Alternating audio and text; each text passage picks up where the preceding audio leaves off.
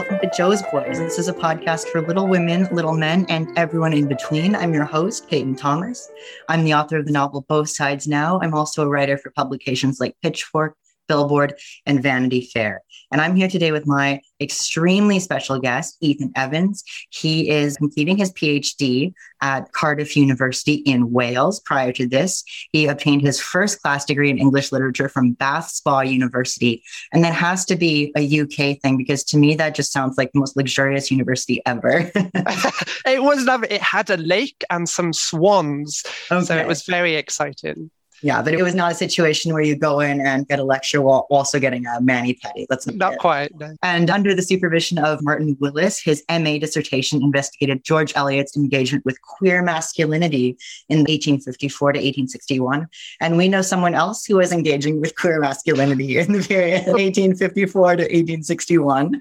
And that is why Ethan is joining us today for this scrap bag episode. This is every few chapters we take a departure from our regularly scheduled coverage of Little Women to talk about anything that's in the universe of Little Women. And I would argue that George Eliot absolutely is. Would you not agree? Yeah, absolutely. Definitely. I think there's probably definitely a case that Eliot might have read. They might have read each other. So I think so. Yeah. I want to hear more about that. But first, Ethan, welcome to the show.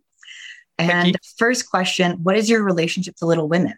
Well, my relationship to Little Women started quite recently, actually, in seeing the recent movie in the cinema. And while watching it, just thinking, this sounds a lot like George Eliot, because Eliot writes a novel called The Mill on the Floss in 1860, mm-hmm. in which a character called Maggie Tulliver gives herself a very dramatic haircut. And I remember seeing Jo's haircut in the movie and thinking, wow, there's something here. There's something mm-hmm going on with haircuts and trans masculinity. So then I went away and I got myself a copy of the book. And yeah, I'm a fan. I really want to write about Alcott. I think there's something to be said about the ways that kind of Eliot's fiction is rewritten and engaged with across time. And I think Alcott is definitely a fan of Eliot's as well. That is thrilling. We haven't really gotten into the things that Alcott was a fan of. So this is going to be a really fun conversation. Yeah, uh, I hope so, because I think I, I, did a bit of Googling today and somebody said that one of the March sisters quotes from a George Eliot novel in Little Women. But I was trying to sort of find it in my copy of Little Women. So I think, yeah, there is a definite link to Eliot in the novel. So, yeah. All right. So next question then. We do have to ask everybody. Yeah who which March sister are you? I'm probably a Beth who would like to be a Jo. I think I can come across as quite a shy person. I think around new people, I could be very nervous, but inside, I really want to have Jo's confidence. Like I think I, I say I'm like Ethan Loden. So when I get to 100%, hopefully I'd be a bit more like Jo. mm-hmm. but I'm at the kind of shy Beth stage still, I think. Okay yeah, certainly. We love to have a Beth on the podcast. And now, this is normally the part where I'd ask you to summarize the chapter, but as this is a scrap bag episode, we're doing it a bit differently today. I was mm-hmm. talking to you before the show about the podcast You're Wrong About. That's a podcast where historically one host comes in having done a ton of research about some misremembered event or person or thing, and the other person has been sequestered and is just coming in with all their assumptions intact. And so, I mean, I have to be completely upfront with you. I'm on the Wikipedia page for George. That's okay. It's yeah. a good one. I've been on there too. It's okay. okay. Mill on the Floss, heard of it. Haven't read yes. it. Marner, heard of it, haven't read it. Middlemarch. I have a friend who has a dog named after a Middlemarch character. Ooh. Casaubon, known as Bon Bon, because it's oh. tiny little white fluffy dog. I love that. I love that. I mean, there's a good thing here to say that dog name is already an improvement on Eliot's own dog name. She goes to great lengths to find a pug. It comes from uh-huh. so far, it takes so long, and after much deliberation, she calls it Pug. So that Middlemarch dog is already an improvement. Okay. Yeah. So apart from Blonde, that is the beginning and the end of what I know about George Eliot, beyond the fact that there was some gender stuff going on, mm-hmm. that you have illuminated a bridge between Alcott and Ellie.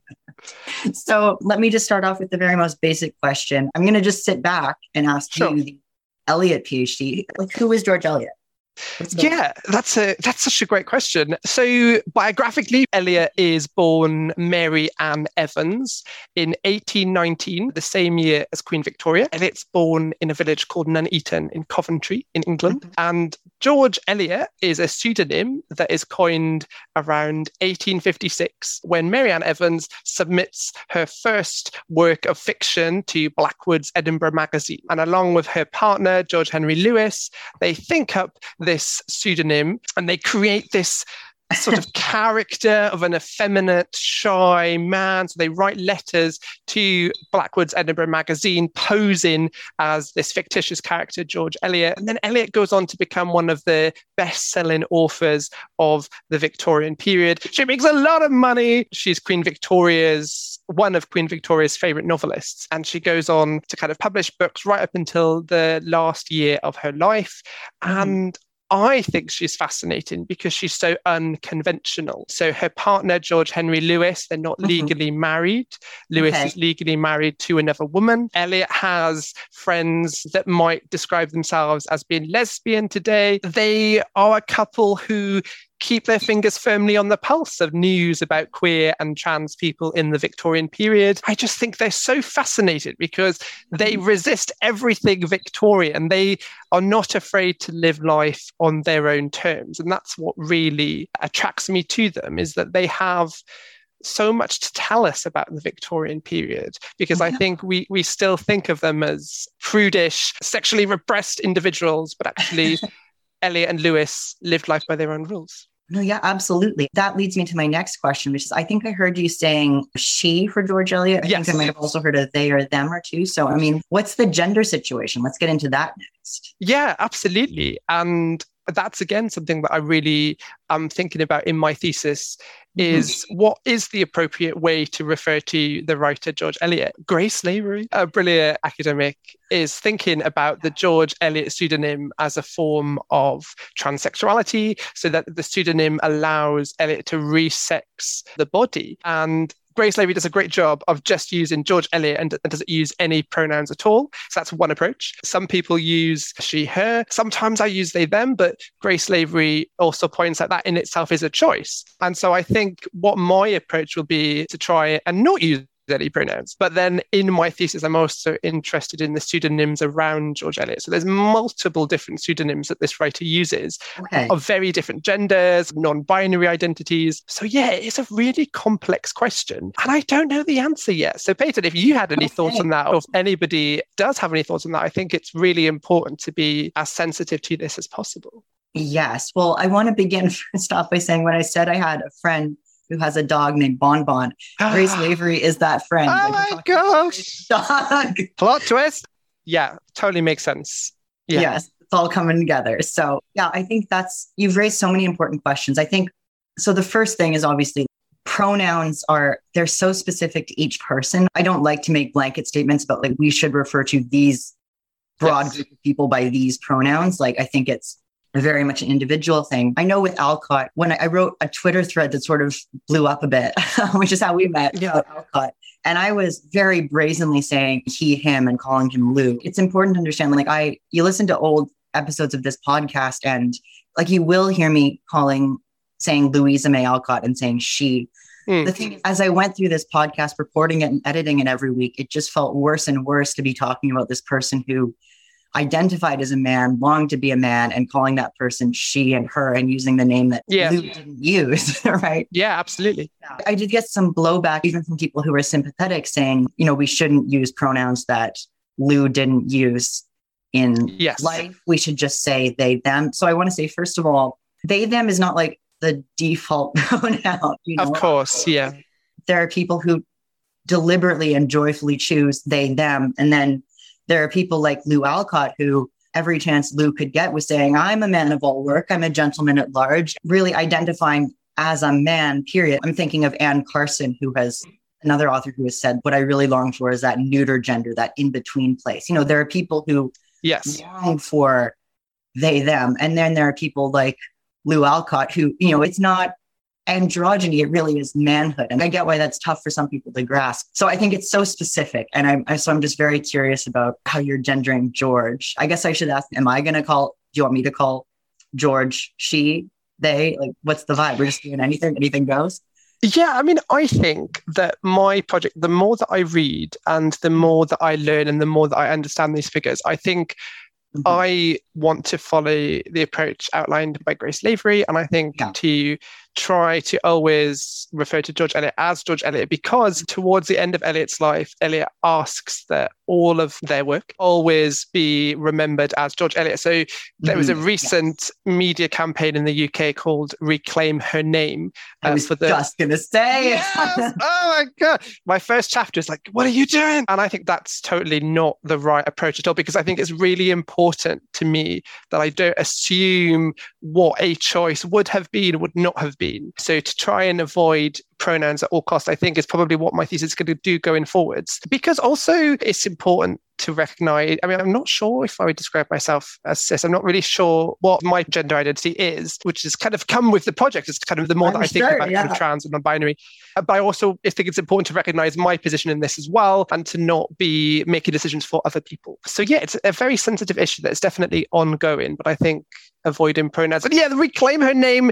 But that's so interesting because that's become the focus of my first chapter. It kind of happened as I'd written the first chapter. So I threw the chapter in the bin and I thought, no, this is what my chapter should be about. And yeah, for people who don't know, the Reclaim Her Name campaign, a liquor company called Bailey's teamed up with the Women's Prize. I know it's kind of an odd combo. And also, I went on their website yesterday to just check the wording and I had to say, yeah, I'm definitely 18 to be able to read their page because here you have to be 18 to consume alcohol. It's a bit weird. But yeah, so they republished I think it was 25 works of fiction, nonfiction, to celebrate the 25th anniversary of the Women's Prize of Fiction. And they took writers like George Eliot, George Sand, Vernon Lee, who scholars today are considering that these people might have identified as trans or non binary, or that their pseudonym wasn't as simple as disguising their gender or their sex, that actually right. the pseudonym is a place for play, for experimentation.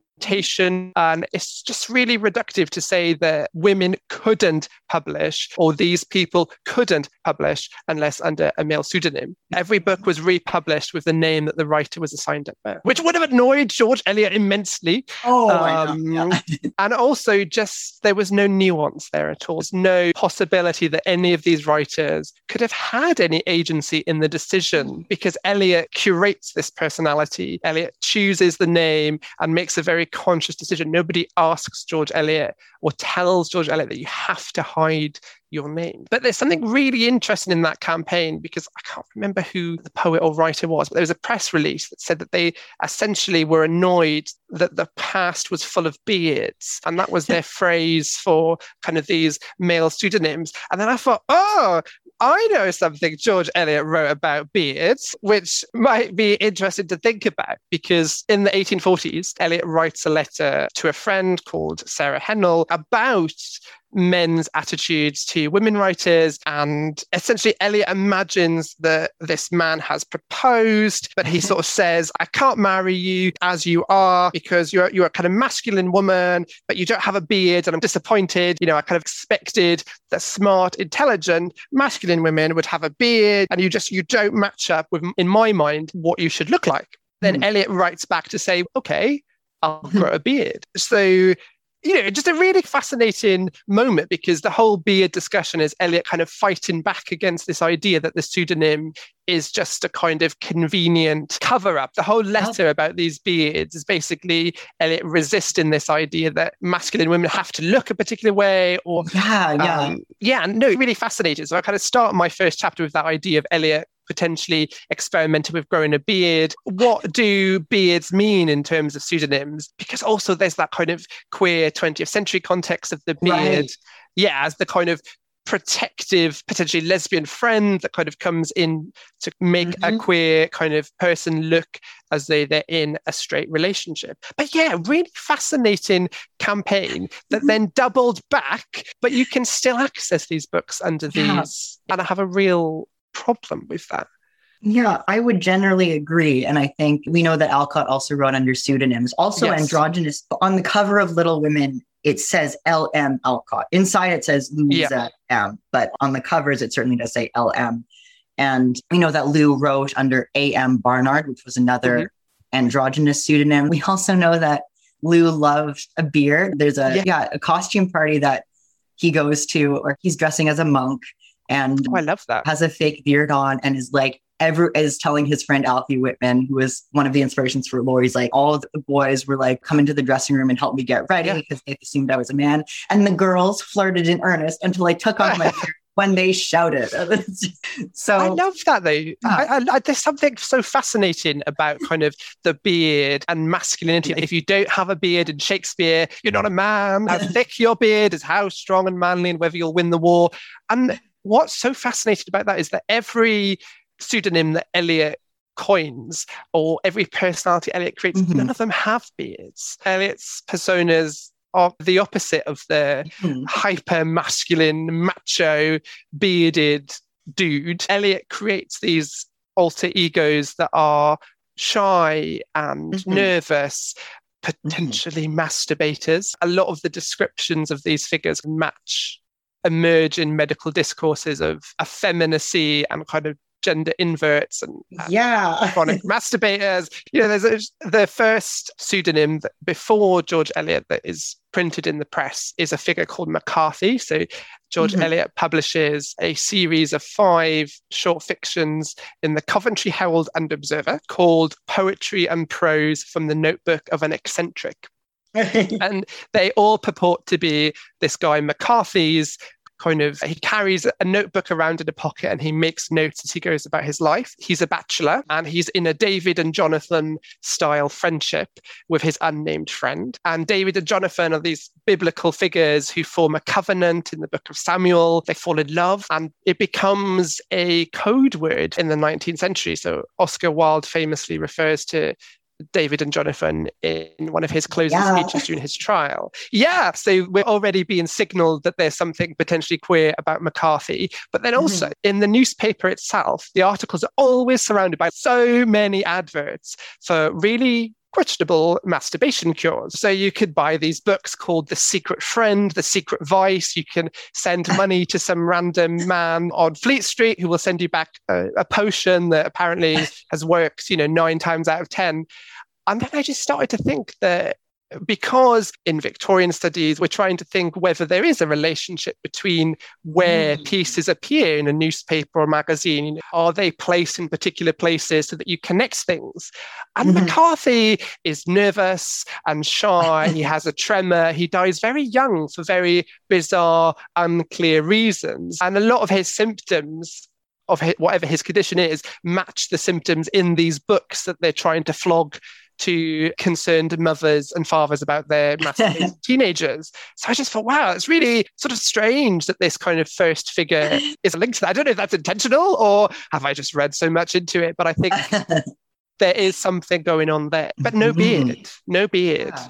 No beard. No, I it's interesting. You, you, know, you say that there was this interest in the invert, the masturbator, kind yes. of the male homosexual for George Eliot because yeah. Lou Alcott, a lot of his letters to like Alfie Whitman, they can take on that kind of male homoeroticism as well. There's one yeah. letter where Lou says, I'm a gentleman at large, I'm a man of all work. Yeah. And at the end of this letter, it proposes that Lou and Alfie disguise themselves as sailors and run away and sail the world. It's, I love that. I yeah, want to do that. I want to do that, but it's very much leading into let's be boys. You know, that element of the relationship is very pronounced. And Lou also wrote this fascinating, you could write an entire thesis on this short story called My Mysterious Mademoiselle. Ooh. Which is written from the perspective of an older gentleman who is a young lady comes into his carriage and is yeah. weeping and saying she's being pursued by an abuser and please he must help and then the abuser comes by and the mademoiselle pretends to be asleep the older gentleman pretends this is his daughter and they evade capture and it's getting dark and he's looking yeah. at Mademoiselle and saying she's so beautiful. I want to kiss her, but I'm restrain myself. And he they fall asleep on each other's shoulders. And when the older gentleman wakes up, there's a boy teenager in the carriage, and he goes, "Well, I disguised myself. It worked. I got out of that bad situation." Wow. wow. You still want to kiss me? And the old man's like, sorry. gosh, you know that that's made me think of something else as well because I'm sure there's a Trollope story that again revolves around this idea of a British man. They're always in the 19th century, if there's anything really homoerotic, it's kind of got to happen somewhere hot. You've got to be yeah. kind of abroad in, in the sort of most wide general terms. And I'm sure this Trollope character kind of falls in love at a hotel, yeah, with someone that he believes to be a woman, finds out after, I think, actually kissing. Yeah, there's something really fascinating about that, the kind of foreign travel, people in disguise. In disguise, or just, you know, the allure of this androgyny or yeah, a woman absolutely. who might be a man. It's, absolutely. It's and I think that's something that I've been thinking about. I had a, had a scary PhD exam this week, and something that came out of that was that I think Grace Lavery says this, but mm-hmm. pseudonyms it just it's the wrong word. It's, it doesn't describe what is going on and what it means for these people. In that, I think we have all these labels and connotations that come with pseudonym, things like disguise, masking, hiding, and I think mm-hmm. this is kind of wrong. Actually, we need more than just terms like cross-sex pseudonym, same-sex yeah, pseudonym. Yeah. I think for Eliot and for Eliot's husband Lewes, kind of mm-hmm. pseudonyms are more than just names on the page. And so I'm very much trying to search for a sort of new hmm. terminology for this. And one of the kind of terms I've been thinking about is the concept in trans studies of transcestry. Because essentially what I'm trying to do in my project is find a way to account for the other pseudonyms that come outside of the George Eliot pseudonym. Because Grace Lavery is doing a great job of George yeah. Eliot. I'm like, I'm just going to leave that to Grace. She knows exactly what she's doing. She's brilliant. Mm-hmm. I'm, you know, and try and kind of find an angle around that because I'm really interested in these earlier pseudonyms. So how do they fit in? Are they mm. kind of mm-hmm. part of a sort of a trans family? Are they completely separate from George Eliot? So I'm trying to think of these earlier figures through this idea of transcestry, so that some of them do anticipate the George Eliot identity. So McCarthy mm. sounds very similar to Eliot and Lewes's letters to Blackwood because George Eliot is also shy and nervous, potentially a masturbator. And so sometimes there are crossovers and divergences. Sometimes the identities are completely different. So Eliot's first pseudonym, age 15 at school, Eliot is supposed to be doing maths in their maths notebook, but it's instead decides no, it'd be much more interesting to do some stories and some poems. And the name on the notebook is Mary Ann Evans, this kind of Frenchified version. And in the 1780s, 90s, around the French Revolution time, Marianne's a figure that kind of emerges as a symbol of the revolution. And Marianne is a masculine figure, a kind of, tra- I guess maybe a trans mask figure in the sense okay. Kind of embody values of both femininity and masculinity. And so it was really interesting to think that then 15 year old Eliot is potentially linking themselves back to this kind of figure. Yeah, and I just I was just like, yeah, I hate maths. I totally want to do some stories. Let's do this. And also, this book went missing, and some English academics walked into a secondhand bookshop and was ruffling, rumbling through the kind of box of odds and ends and found it.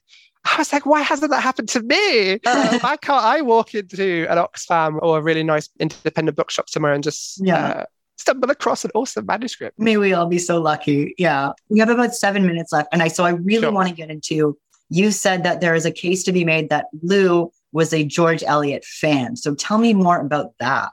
Yeah, absolutely. So I I know that there's lots of scholarship out there comparing these figures, and the more I was rereading Little Women recently, I was starting to notice the traces. Say the haircut. So in The Mill and the Floss, Maggie Tulloch gives herself a very dramatic haircut, a very different context to why Jo takes the haircut. So Jo raises mm. money to help Mrs. March. Eliot's heroine's haircut is more of a rebellion, but they're both described as kind of queer haircuts. They're both described as mm. masculinized, masculinizing Jo and Maggie Tulliver. Mr. Brooke, there's a really interesting character in Middlemarch called Mr. Brooke. He's a bachelor who's like really fascinated with kind of, he's got all these sketches from Italy and all these big dusty books. He's always inviting his niece Dorothea's male suitors. He's like, come in, come in, come in, spend time with me in my study and look at my little books and things. He's really interested in spending time. Okay. And so there's all these kind of overlaps in terms of characters that seem to reappear in different contexts. Little Women feels very Eliotic to me, and Eliot feels very Al- Alcott to me. So I do wonder if there is this kind of transatlantic conversation because Eliot sparks up a correspondence with Harriet Beecher Stowe, who writes Uncle yeah, Tom's yeah. Cabin. Which we know that very much loved, by the way, like everyone in the Alcott. Oh good. Oh, good. So I think there's definitely a case to be made for them being aware of each other because Eliot's very much aware of what's going on in America at this time. And yeah, I think it would be really interesting to think about them both from a queer perspective because there's lots of work thinking about them from more kind of heteronormative approaches. So it'd be really nice to readdress this relationship and think about, yeah, kind of to what extent is Little Women queering George Eliot and to what extent is kind of Eliot's dated novels queering back in response. Did I completely mishear you earlier, or were you saying that there's an Alcott character who quotes George Eliot? Yeah, so I was just kind of Project Gutenberg in really hard, find F, and I failed. But I believe that, yeah, Eliot is quoted in Little Women or in, I think it's still included Little Women, Good Wives. Yeah. My edition of Little Women has them both together. Yes, but I definitely think that Eliot would have read Alcott. So yeah, hopefully who knows? Maybe one day yeah. soon we'll see some more kind of scholarship on this collab. Yeah. Well, do you know what the exact quote was? I will find it, Peyton. I will okay. let you know. Yeah. You know, and I, I, think one last point, I wanted to get into this. You know, we talked about the Reclaim Her Name campaign. I think there's yes. a misconception that authors of this period, women just couldn't be published, period. Like they had to mm-hmm. pretend to be men. And I can certainly say for Alcott, it's disrespectful. First of all, the Alcotts were best friends forever with Emerson and Thoreau. Alcott's father published books. They had no end of connections to the publishing industry. Lou Alcott actually published his first book at the age of 17. Wow. It was a book of fairy fables that was originally written for Emerson's daughter. So, this notion that it was an uphill battle to be published, that Alcott would have had to publish as a man was like it was just simply not true. It wasn't in line you know, the hustle that he was going through to publish these books and the connections that he had. He was in a, arguably a very privileged position. I'm just oh, wondering, was it the same for Eliot? Could Eliot have published under Marianne Evans? Like, why the deliberate choice then?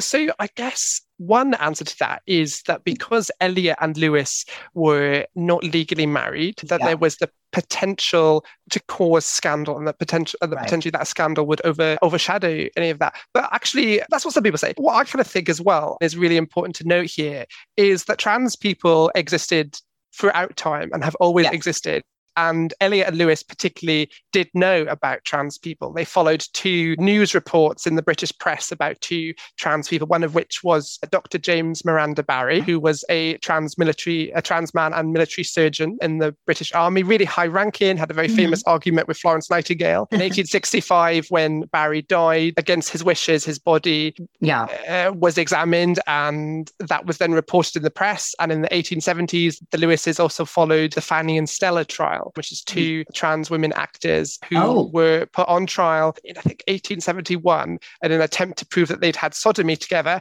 And they couldn't prove it. So they were acquitted. And the Leweses followed this and they understood that, that this trans people. Yeah. Absolutely. And so I think it's really reductive to just say, yeah, that it was convenience or disguise. And we shouldn't rule out the possibility of gender play, experimentation, mm-hmm. and, and self discovery.